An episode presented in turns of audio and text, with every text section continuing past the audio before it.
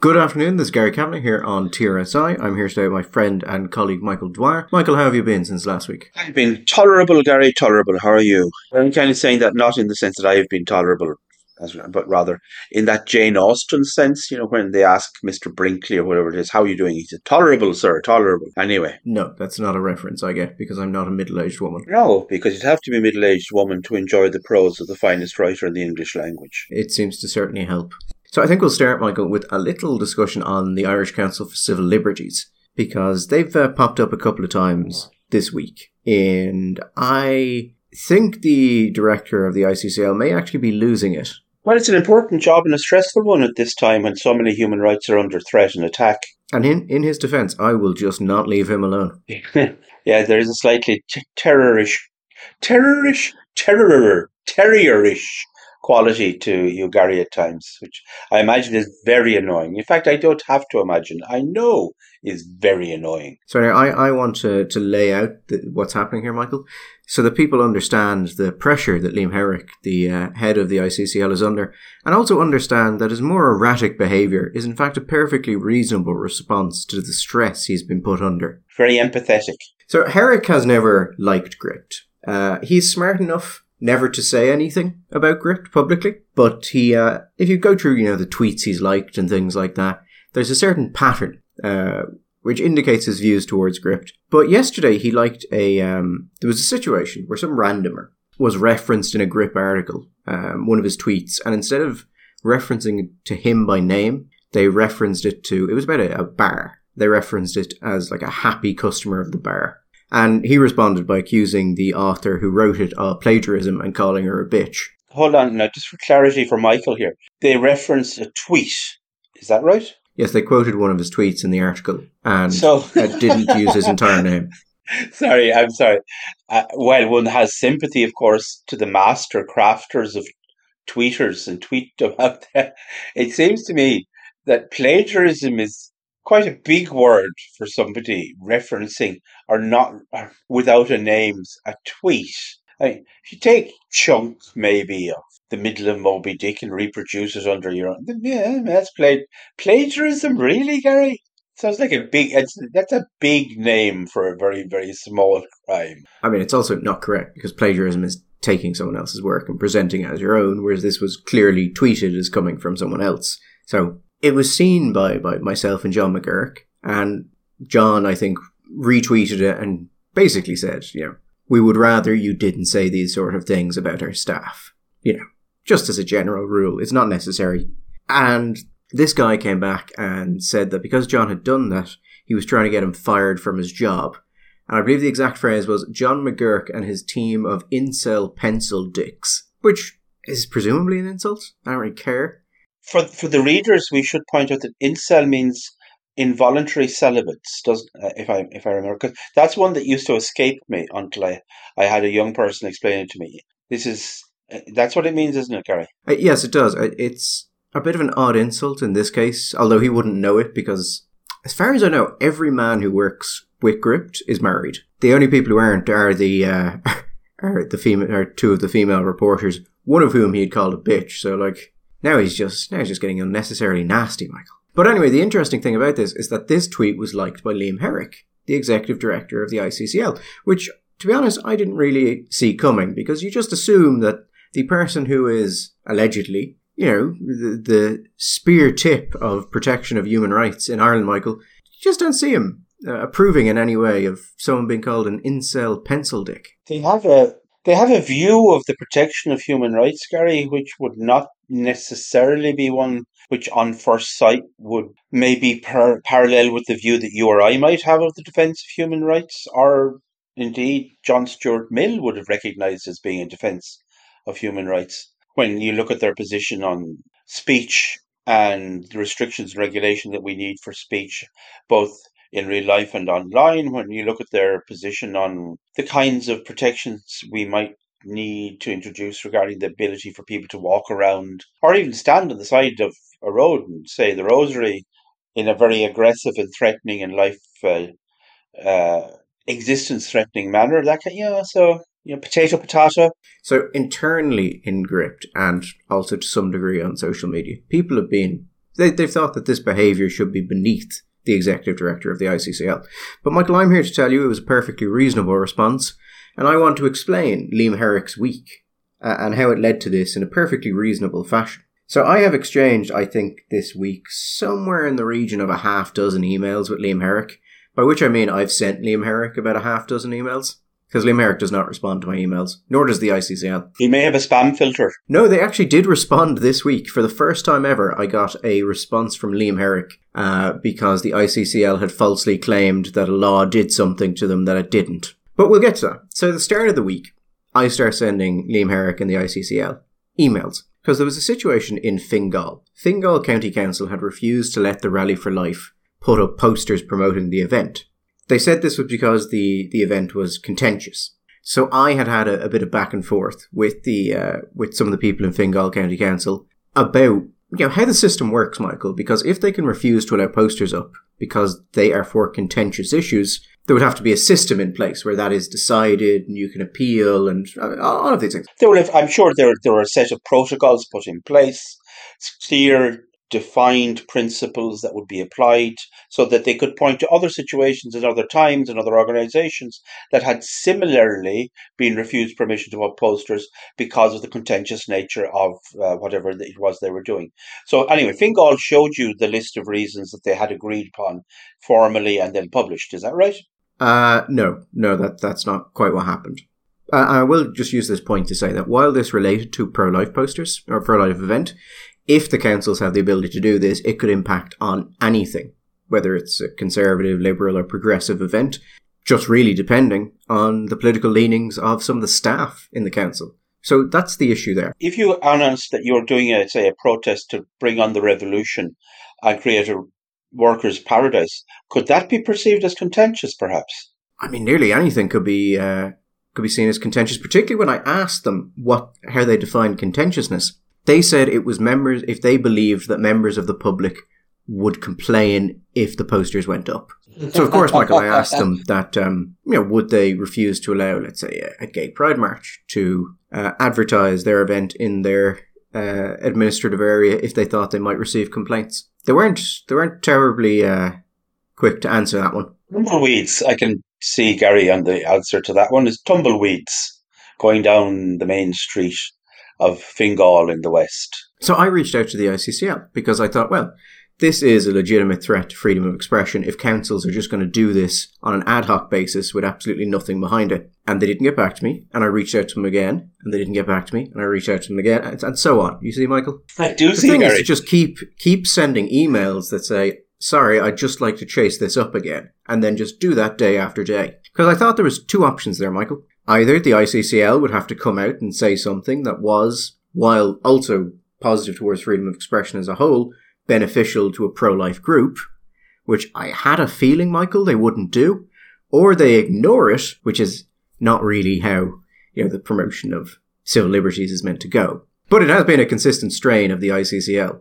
They will promote the civil liberties of anyone who they like. And if they don't like you, well, presumably you have rights. yeah, okay. Yeah, you gotta have friends. Yeah. So anyway, in relation to the poster thing, in the end, it turned out that there's no policy. It'd been entirely an ad hoc decision. The people I talked to tried to bullshit me. Uh, then the press office tried to bullshit me more and complained to me for going directly to the person who'd made the decision because that person had um, confirmed to me that it had been done because it was contentious as opposed to the bullshit the press office was going to tell me. In fairness, you should clarify your position first so they can know which bullshit get. I mean, you don't want to get two sets of bullshit, Gary, because you don't know which bullshit to believe then. Yeah, they came to me and said the event that the posters were refused because uh, the event was going to be held outside the administrative area of Fingal County Council. And then I was like, yeah. And I was like, yeah, but you see, I have all the emails you sent, and I've talked to the people who made the decision, and that's not true. So, you know. Uh, you're cheating. You're cheating, Gary, by going around the system. That's Yes, well, you see, Michael, if you think that someone is going to lie to you, you go to multiple people and don't tell anyone you've gone to multiple people. Because if you tell them you've gone to multiple people, then they, they won't lie to you, or they'll lie in a different way. no nobody nobody was nobody was lying. Nobody was going to lie. They were just giving alternatives, suggestions of different forms of truth. I mean, you're very prescriptive on this stuff, Gary. But anyway, go on. So anyway, the you did eventually get some kind of response from the ICCL. Oh, not about this. No, they totally ignored this. This, this, this was no, they got nothing on this. This is just to explain that it's been a stressful week for Liam Herrick because I have just been at him. Because every time I send something to the ICL, uh, ICCL, I also send it directly to Liam Herrick. Uh, naturally, Michael.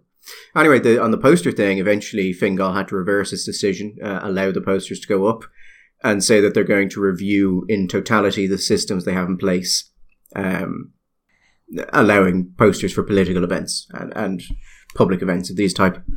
Um, the deputy mayor of Fingal saw the story I wrote and gripped about it and thought that there was a, a risk of reputational damage, Michael, if the council wasn't seen as um, as fair.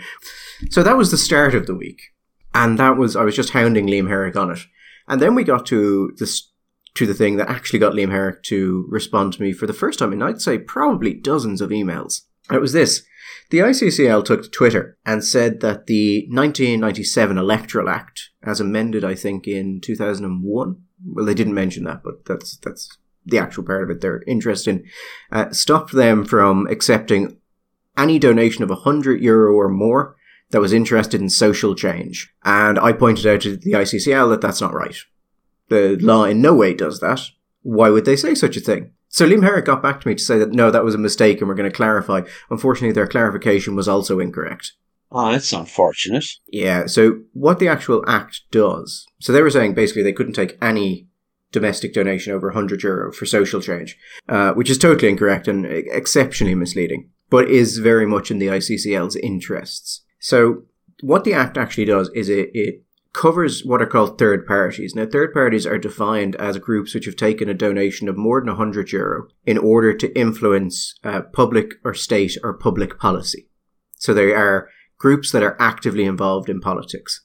And if you are registered as a third party, you cannot accept foreign donations. So the ICCL has had uh, a bit of an issue with this before. They've been campaigning for years to get rid of this because if it was gotten rid of, the ICCL could accept foreign funding to do political work. But they could also go to foreign funders and basically lobby to be given funding for explicitly political things. And since the ICCL, its finances took a massive hit when Atlantic Philanthropies uh, pulled out, well, finished up, and they've been looking for other sources of revenue. Currently, about 80% of the ICCL's revenue comes from four foreign trusts or organizations less than 5%, 3 to 5, depending how you split it, comes from individual donations and membership fees. So the ICCL is effectively a creature of four foreign organizations. They are its funders, it needs them or it dies. So if this law was removed, Michael, it would be very financially advantageous to the ICCL. Potentially, yeah. I mean, they would have a bigger pool to go out to fundraise with. So I asked, I, I started sending Herrick emails about that then. Like, why would you say these things that aren't true? And I believe the question was, is the ICCL's interest in the um, in changing this act due to a legitimate belief that it limits civil liberties, or due to a financial incentive on the part of the ICCL? Because that was the other thing. They had said that this was important because it limits. I believe the phrase was, "It limits your civil liberties." Oh, yours, ours, yours, everyone's. Michael, everyone is is per because the ICCL cannot take more foreign money. So that's like I have, you know, Liam Herrick. I have effectively hounded Liam Herrick this week. Well, I think it's time to stop. Then give them an arrest. But he's responded to me now, Michael. All of my previous work has been validated. This is why you should never respond to a barking dog. It just reaffirms them. They don't care if they're getting good attention or bad attention. They just want attention. This is why you never respond to the barking dog. Bad, Bad idea. So he re- he responded to say that they were mistaken about the act because it was clear they were mistaken about the act, but didn't respond to the question about their financial interest in the overthrowing of this act. And I mean, on one hand, his intervention got me to change ICCL, you know, falsely says something to ICCL mistakenly says something. Okay, which is yeah, an important change. But anyway, that's the kind of stress I put him under this week, and that's, I think, what led to him liking something calling all of the people at Gript incel pencil dicks. Because, Michael, we've been paying a lot of attention to the ICCL's funding. Like, a lot of it, way more than the ICCL has ever got from anyone else. And that, I imagine, is unpleasant. And also, they're, they're going to have their, you know, their, their new annual accounts up soon, and we're going to go through those, and we're going to find out the ICCL is still not really an Irish organisation at all, and that's going to annoy them again. is the highlight of my week was getting some uh, posters uh, put up. It was just one of those things where you're like, you know, when you hear something and you're like, I'm going to guess straight off the bat that the council has no policies in place for this. And once I ask, they're going to go totally into lockdown because they realize that they've no policies in place for this. It's written down anywhere. Yeah, but it's one of the situations where no comment is quite damning. Like I had a, uh, or because you just assume if they had a reason, they're going to tell you. So, for instance, Michael, I was doing a thing this week where I was trying to show that um, a particular uh, company that sells services to businesses was mis-selling its product to businesses and not informing them of the liabilities that they would take on. And as part of that, I um, because they wouldn't te- comment on it, I went through their sales process. As in, I contacted their sales team and said I was interested in their product. Okay. And wouldn't you know, Michael, on that sales call, uh, the sales team were, I would say, openly misleading and explicitly did not tell me about some of the risks that I knew were in the contract that they would have me sign. And when I went back to the, the overarching company, um, this is BOIPA if anyone is interested, they, they do, they, um, they do services that allow merchants to accept uh, payments over the phone and stuff like that. Uh, and when I went back, I went, by the way, I have a recording of me talking to your sales team where your sales team seem to um, openly mislead what they think is a, par- as a, a possible customer. The response I got back was, we're not going to be commenting on that. yeah. And you're like, well, I, I really think you should because, like, it's, it doesn't look great. Well, you know what, Gary? There is there, there may be a great wisdom there. I mean, as the people like to say, you know, when you're in a hole, stop digging. This may be a, an example of somebody saying, you know what, we're just going to sit in the hole we're in. We don't think we have any interest in getting this hole any deeper, any bigger for for the time being. Yeah, I mean that's true, but by the same metric, you know, if you just if you turn up covered in shit, sometimes you're going to have to explain how it got on you. You know, I think most of the time, most people are concerned about just getting the, getting rid of the shit. They don't really care where it came from. Yeah. So actually, if any listeners are uh, involved in business and use BOIPA's uh, systems, please do send me an email at gary at gript.ie. I would be interested in talking to you because I'm trying to find as many businesses as possible who've dealt with them so I can see if this is a systematic pattern. But it certainly seems to be happening. Their, their contracts are very fun, the BOIPAs, and their sales team are just not informing people of what's in the contract before they sign up. It's also possible that the sales team is not informed. No, that is not, by the way, either justification or mitigation. It could, in fact, be regarded as being even more damning if you were to deliberately keep your uh, staff underinformed. So yeah, you have a couple of options there that could lead to this, but in general, if you are selling a financial product, the regulators kind of like you to um, train your people to sell it properly. They do. They like. They are. It's just one of those things. They're that's one of their one of their little picky points is that they like the people to be in a position to actually explain what the hell they're talking about. So there is some there is some polling that is out uh, in the Sunday Independent. It's from Ireland Thinks. There's some interesting political stuff there, but there's not really much movement on it. But there was also some interesting polling in it on uh, transgenderism. Yes. Now, I find it particularly interesting because it is given. Uh, we haven't seen the full breakdown of it yet, so I imagine there's a massive age difference in it, in this. But what is quite interesting is they asked. It looks like three questions um, about transgender people. One was, to what extent, if at all, do you agree with the statement a transgender man is a man? One was, to what extent, if at all, do you agree with the statement a transgender woman is a woman?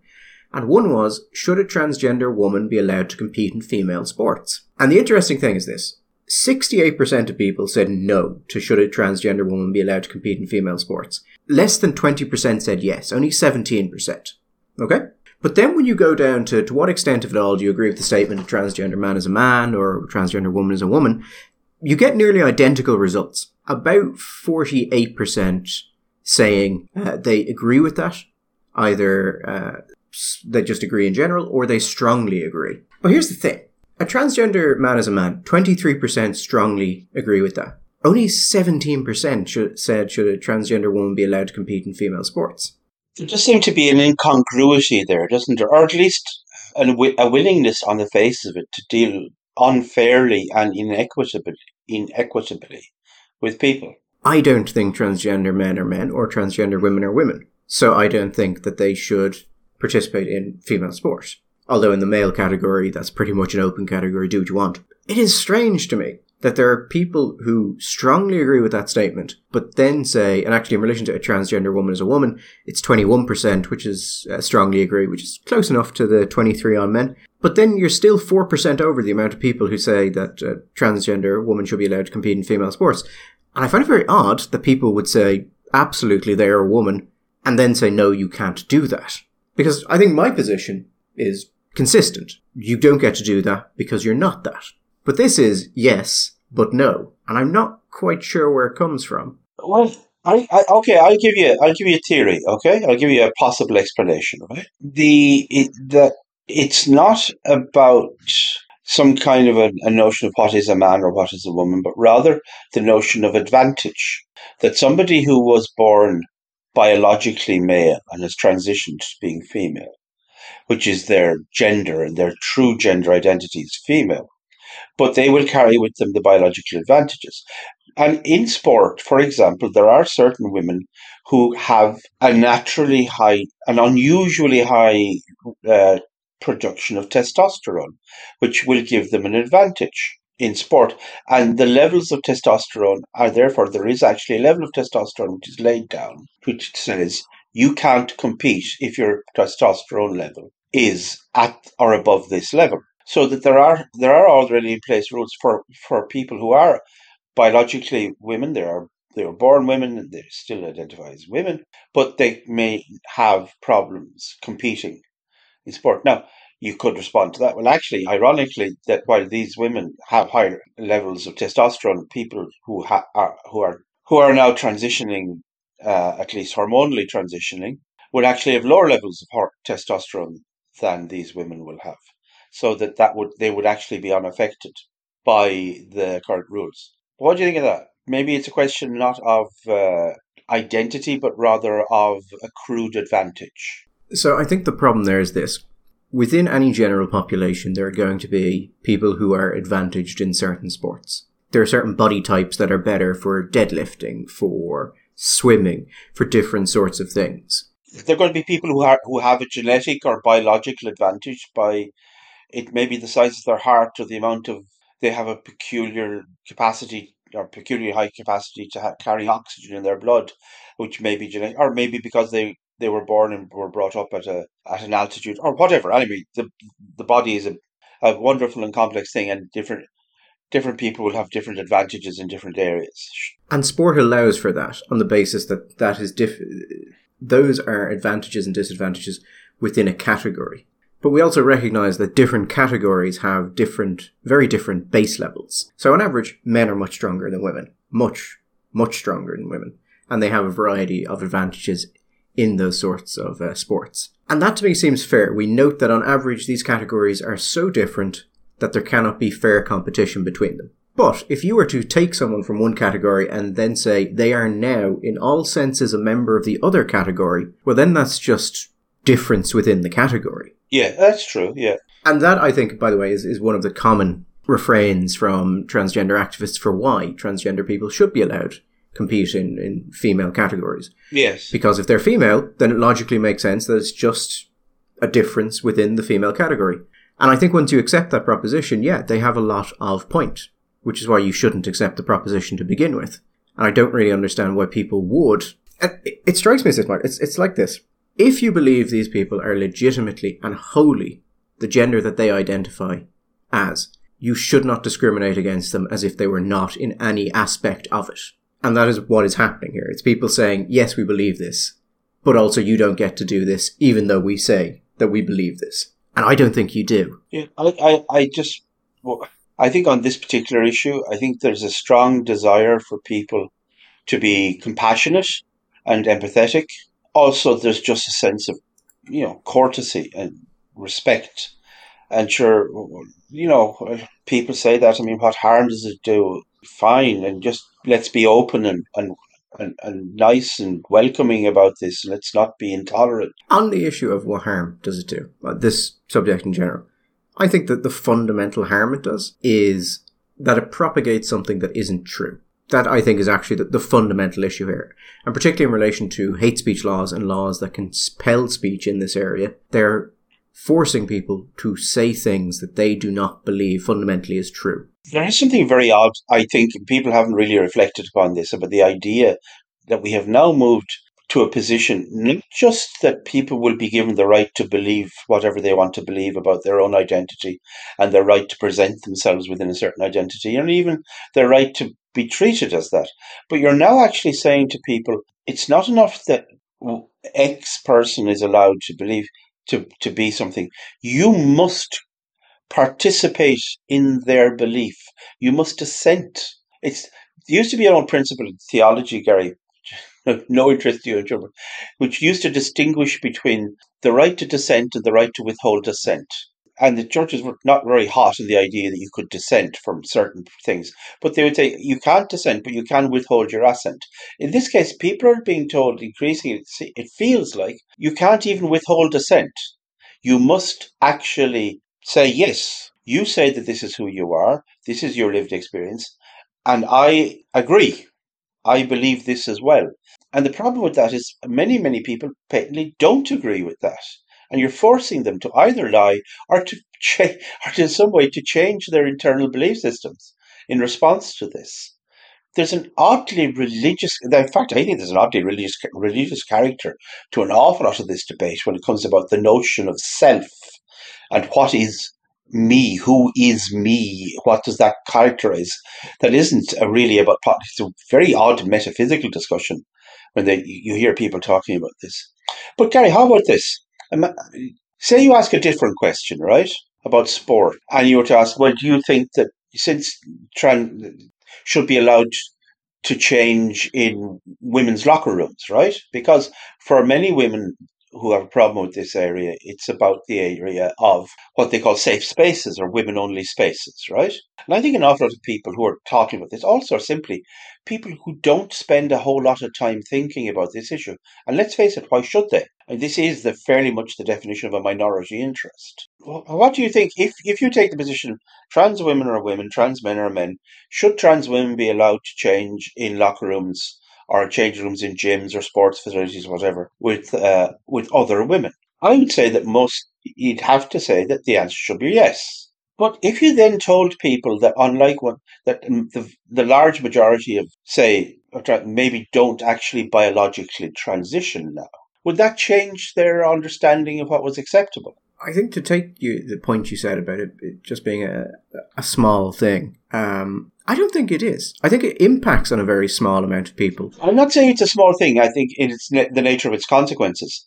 I'm not saying. I don't mean that. I mean that for the there are the, the number of people who are actually actively interested in this and engaged in this topic is quite small. The most, and I think that's true of most things in politics, by the way. I mean, this is not something that people are going to sit down and spend a awful lot of time reflecting deeply upon. They're going to basically take their opinions most of the time from whatever the, the, the common respectable opinion that exists in the ether already has established to be the respectable opinion. Where you, you, you were talking there about um, changing rooms, it is a topic of a lot of discussion. And it's not a topic I have ever really thought about or particularly cared about. Although I know it's it's a topic of particular concerns to particular groups. My interest in this area is, is twofold. The primary interest is the impact that this is having on laws, and particularly in relation to hate speech. Because I think the hate speech we've seen in relation to transgenderism is different from anything I've seen go before, at least in a sort of Western country, in that it is not related to a statement of fact, it's related to an ideological position. Yeah. So the Holocaust either happened or it didn't happen. It is an event of fact. So German laws against denying the Holocaust, while you can say they're an infringement on your civil liberties, ultimately it is provable. It is an event. It can be shown to happen.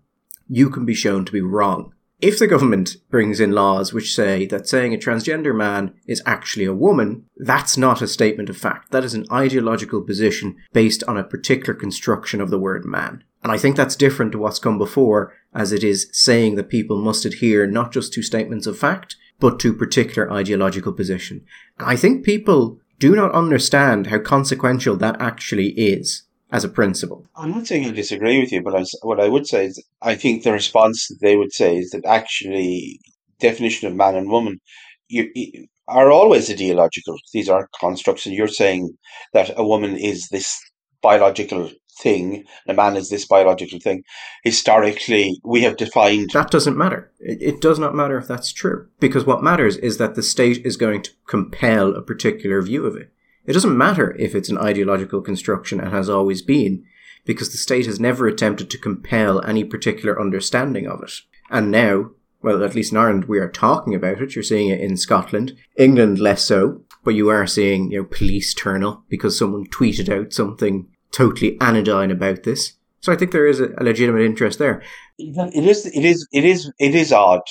It, we have quite rightly got laws which protect people's rights uh, for freedom of religion, but I cannot think of any of those protections where, if I were to say, for example, I believe that Jesus Christ was a historical figure who was also the Son of God, that other people will have to agree with me. Or if I were to say, I am an immortal figure and I have an immortal soul and the Spirit of the Holy Spirit, the Holy Spirit is working through me. And I can say that and I can believe that, but n- nobody else has to.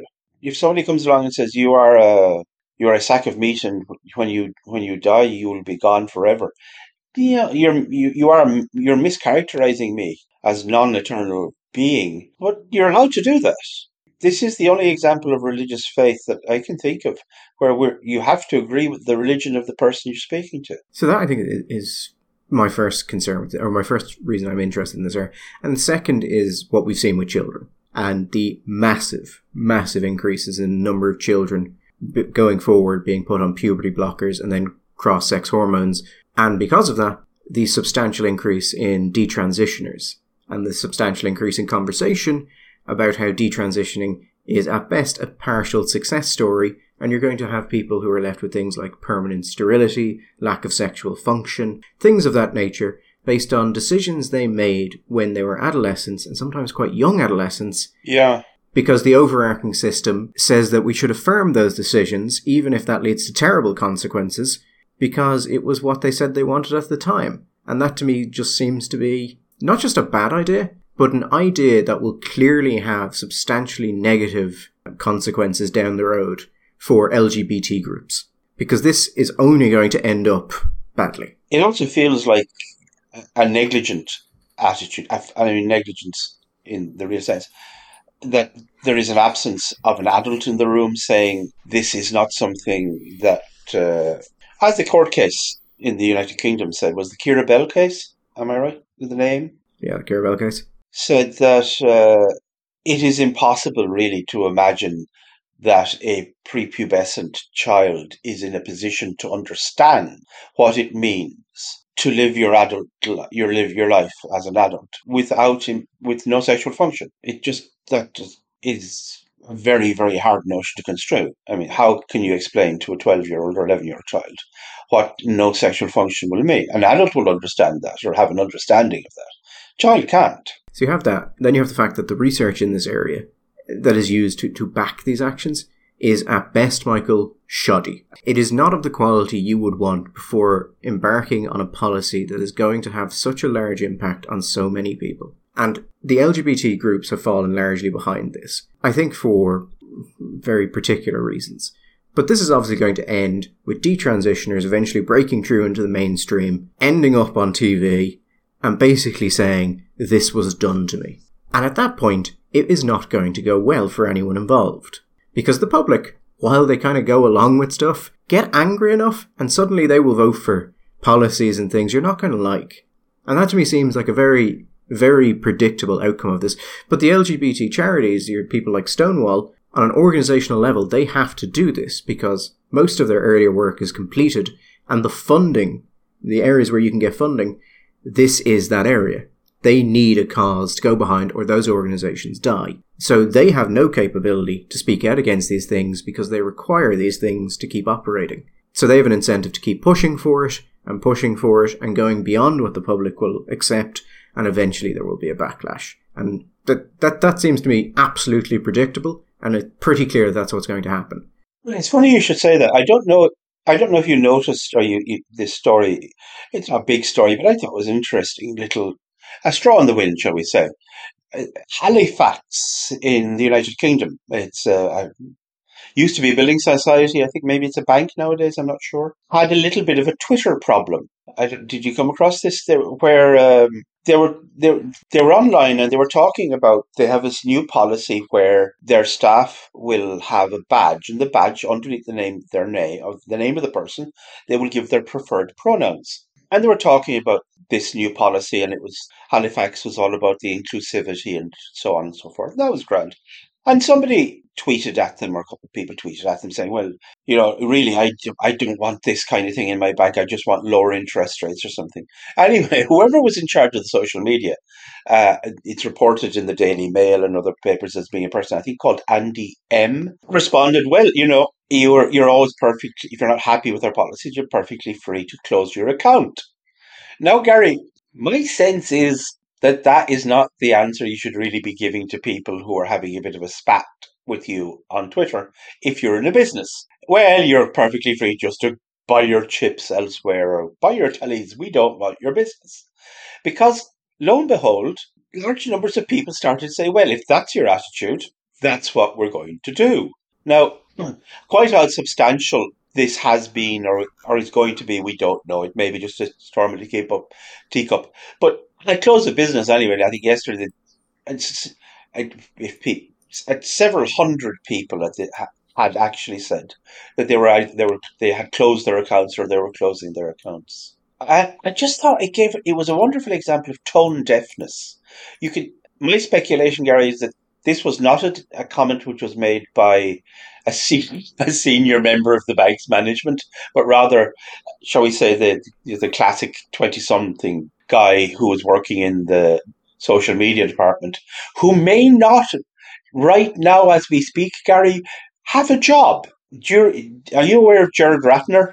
Are you too young to remember the Ratner incident? Gerard Ratner was the he was the heir. He I mean he was the chief uh, uh, officer, CEO, whatever, of a company in the United Kingdom in the 1980s. I think I'm sure it was the 80s, called Ratners, and they were jewelers, and they used to sell very cheap silver and gold products like nine carat gold plated uh, I don't chains, bracelets. They used to sell silver plated EPNS goblets on on trays that people would have in their living rooms. It was tat. And on one famous occasion, Gerard Ratner, I think at a, a speech to the CBI, said, People can't understand how we keep our prices so low.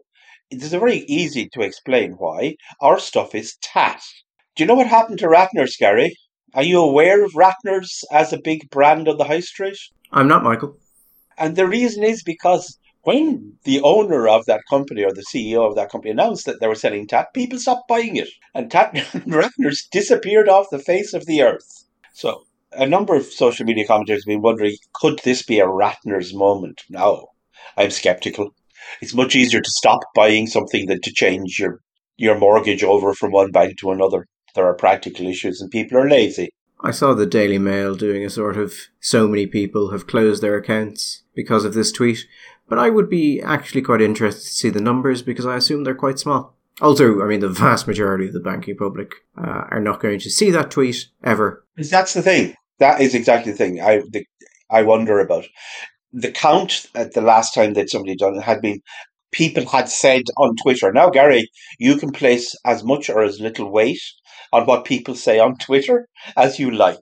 But some hundreds of people on Twitter had said they were closing the accounts, which is not insubstantial. You don't want to lose four or five hundred or we'll say a few hundred anyway, whatever it was, customers. You don't want to lose customers unnecessarily at any time. However, hmm. this, the point I suppose about the story is that it is now broken out of Twitter and is now in the Daily Mail, for example, and many other newspapers also. And I just, it may die a death, it may fizzle like a damp squib, or it may just, as sometimes these stories do, generate a, an energy of its own and become a real problem for Halifax. For me, leaving all that aside, the thing I thought was most interesting was the little window into the into the into the the soul of these of the people in charge. Uh, not in charge, but in this case of the social media. Well, if you don't like it, you can always change. That is such a stupid attitude. Do you not think that that's the, the, the curious thing about this? What would possess you to say to somebody who had a different opinion about you or didn't care about it, well, take your business elsewhere? And this is infecting a lot of corporate. And I, if you're talking about backlashes, this may not be that backlash, Gary, but I think that that backlash will come when ordinary people are forced to actually deal with this and think about it. Not because they care particularly one way or the other or have strong opinions. They just don't want to be bothered by this nonsense. It is an interesting example of the influence a very small group of people can have if they are if there is a consistency in that group and they care about these issues. So the average person doesn't care, but there are people who very much care.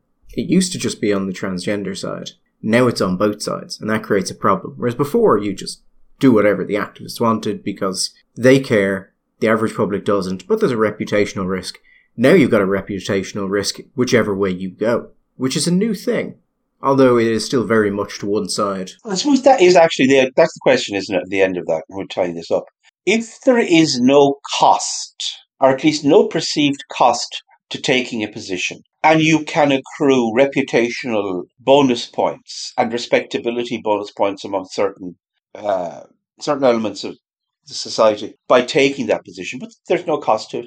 Well, then the the very normal and natural thing is to adopt that position. The problem is when the context changes and you go from being into a no, a no cost area to a cost area and you're stuck with the position. It's kind you now have to manage a route out. You have to negotiate a, a way out where you don't want to sort of deny the previous position. You don't want to decry that because that's going to upset people. But now you've realized oh actually there is a cost to this potentially. Practical cost, reputational cost, whatever it is. And now we have to find a way of, hmm.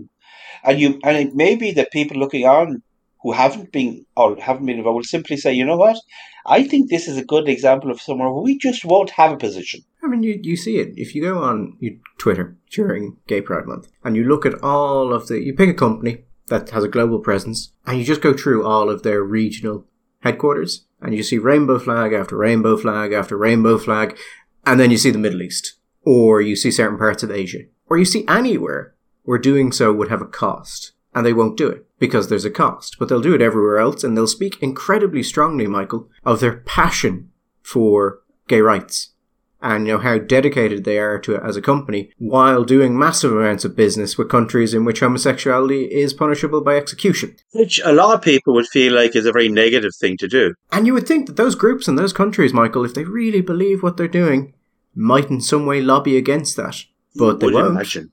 Where actually I think it's it's been interesting is politics, and it's it's had a different impact on politics than it has on society more generally and on businesses. It's convinced politicians to get involved in areas not where there's a direct loss, but where there's no upside. And you've kind of seen it with Fine Gael. The areas that they've actually done things on tend to be kind of culture war issues, social issues. And so they do these things and then they sit there thinking that there's going to be a reward. and there's never a reward. And yeah. they seem legitimately confused about why that is. And it's because there was never going to be a reward. In some instances, it's that the NGOs are just wildly out of step with the public. Not that the public is opposed, but that the public doesn't care. On other areas, it's there are certain sections of the public that care, but they're not going to vote for you anyway. Getting back over the, the church, we've observed many times that, that it has seemed to us odd that Micheál Martin's administration of Fianna Fáil seems to be peculiarly in, engaged in attracting the approbation of a large groups of people who have never voted Fianna Fáil, will never vote for Fianna Fáil, who have a cultural attitude to Fianna Fáil, which is similar to that experience they have when they find something in the bottom of their shoe. It's, and yet they continue to rub up against these people to make nice to them and then look hurt and puzzled. Why don't you vote for me? Well, why should we?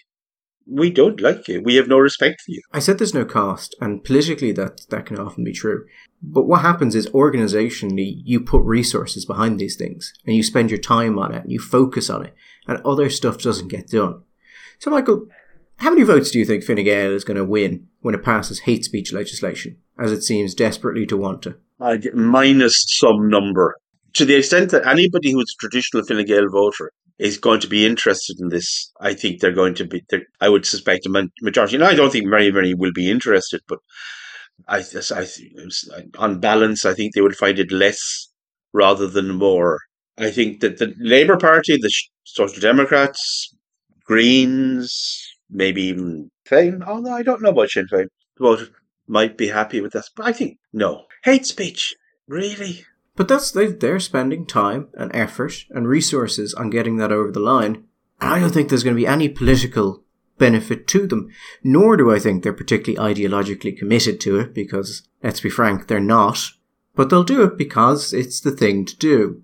Without thinking, maybe the reason we're doing so fucking badly is because we keep doing things that other people are telling us are the things to do, and which never seemed to actually translate into either solving the problems that would get people to vote for us, or just convincing people to vote for us more generally. It's also just maybe an existential, shall we say, philosophical issue here, Gary. Fine Gael and many politicians have now come to the conclusion that all that stuff, that hard stuff like the economy and house building and house prices and the health system, all that, that's too hard. That's just too hard, Gary. We just, we don't know how to fix that. So let's do something else. Let's do something we can do. Yeah, this is, we've had all those nice people in from the NGOs, and let's face it, most TDs seem to be more easily lobbied and influenced by NGOs now than they do by the great unwashed. So the NGOs say this is the thing we want, so let's do that. And the papers will write about it and say that was a good idea. And we can't just do nothing. And since we can't do anything about the things that people actually care about, we can at least do something that the NGOs and the papers care about. You know, and that's not nothing. So that's a good thing. And that would be a, a good point if it had worked out for them. Yeah, but what else are they going to do? Actually introduce policies that would make the lives of people better? That's not going to happen. Anyway, we will be back next Sunday, I believe, unless it's bank holiday. Deo volente. Until then, bye bye. All the best.